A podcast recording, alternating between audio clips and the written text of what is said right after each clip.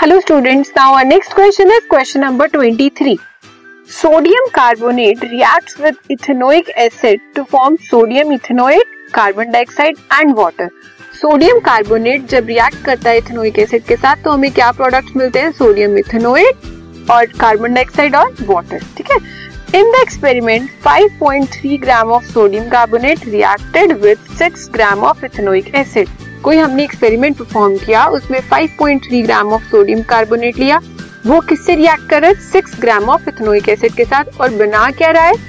8.2 gram of sodium ethanoate 2.2 gram of carbon dioxide and 0.9 gram of water show that this data verifies the law of conservation of mass आपको ये बताना है, जो आपको data दिया है, वो law of conservation of mass को फॉलो करता है। तो सबसे पहले हम इक्वेशन लिख लेते हैं। सोडियम कार्बोनेट, यही होता है Na2CO3 ये किससे रिएक्ट कर रहा है? इथेनोइक एसिड C2H5 COOH जब इसने रिएक्ट किया तो हमें क्या मिला? सोडियम इथेनोएट कार्बन डाइऑक्साइड और वाटर।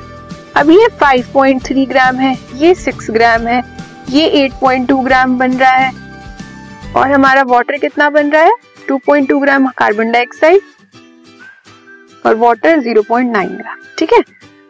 और हमारा law of conservation of mass क्या कहता है? According to law of conservation of mass mass of reactant is equal to the mass of products तो मास ऑफ़ रिएक्टेंट्स क्या है? Mass of sodium carbonate plus mass of ethanoic acid 5.3 plus 6 equals to 11.3 gram, ठीक है?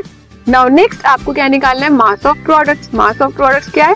Mass of sodium ethanoate plus carbon dioxide plus water 8.2 plus 2.2 plus 0.9 तो कितना हो गया? 11.3 तो इसमें से हमें क्या पता लगा? जो हमारा मास ऑफ़ रिएक्टेंट है, वो मास ऑफ़ प्रोडक्ट के इक्वल है। कितने? 11.3 के। सो so यहाँ पे आपका क्या हो गया?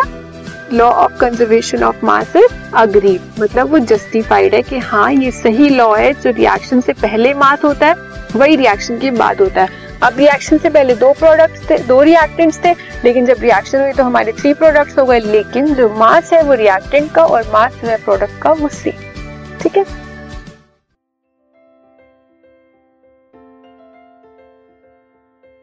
this podcast is brought you by Hubhopper Shiksha Abhiyan अगर आपको ये पॉडकास्ट पसंद आया तो प्लीज़ लाइक शेयर और सब्सक्राइब करें और वीडियो क्लासेस के लिए शिक्षा अभियान के यूट्यूब चैनल पर जाएँ।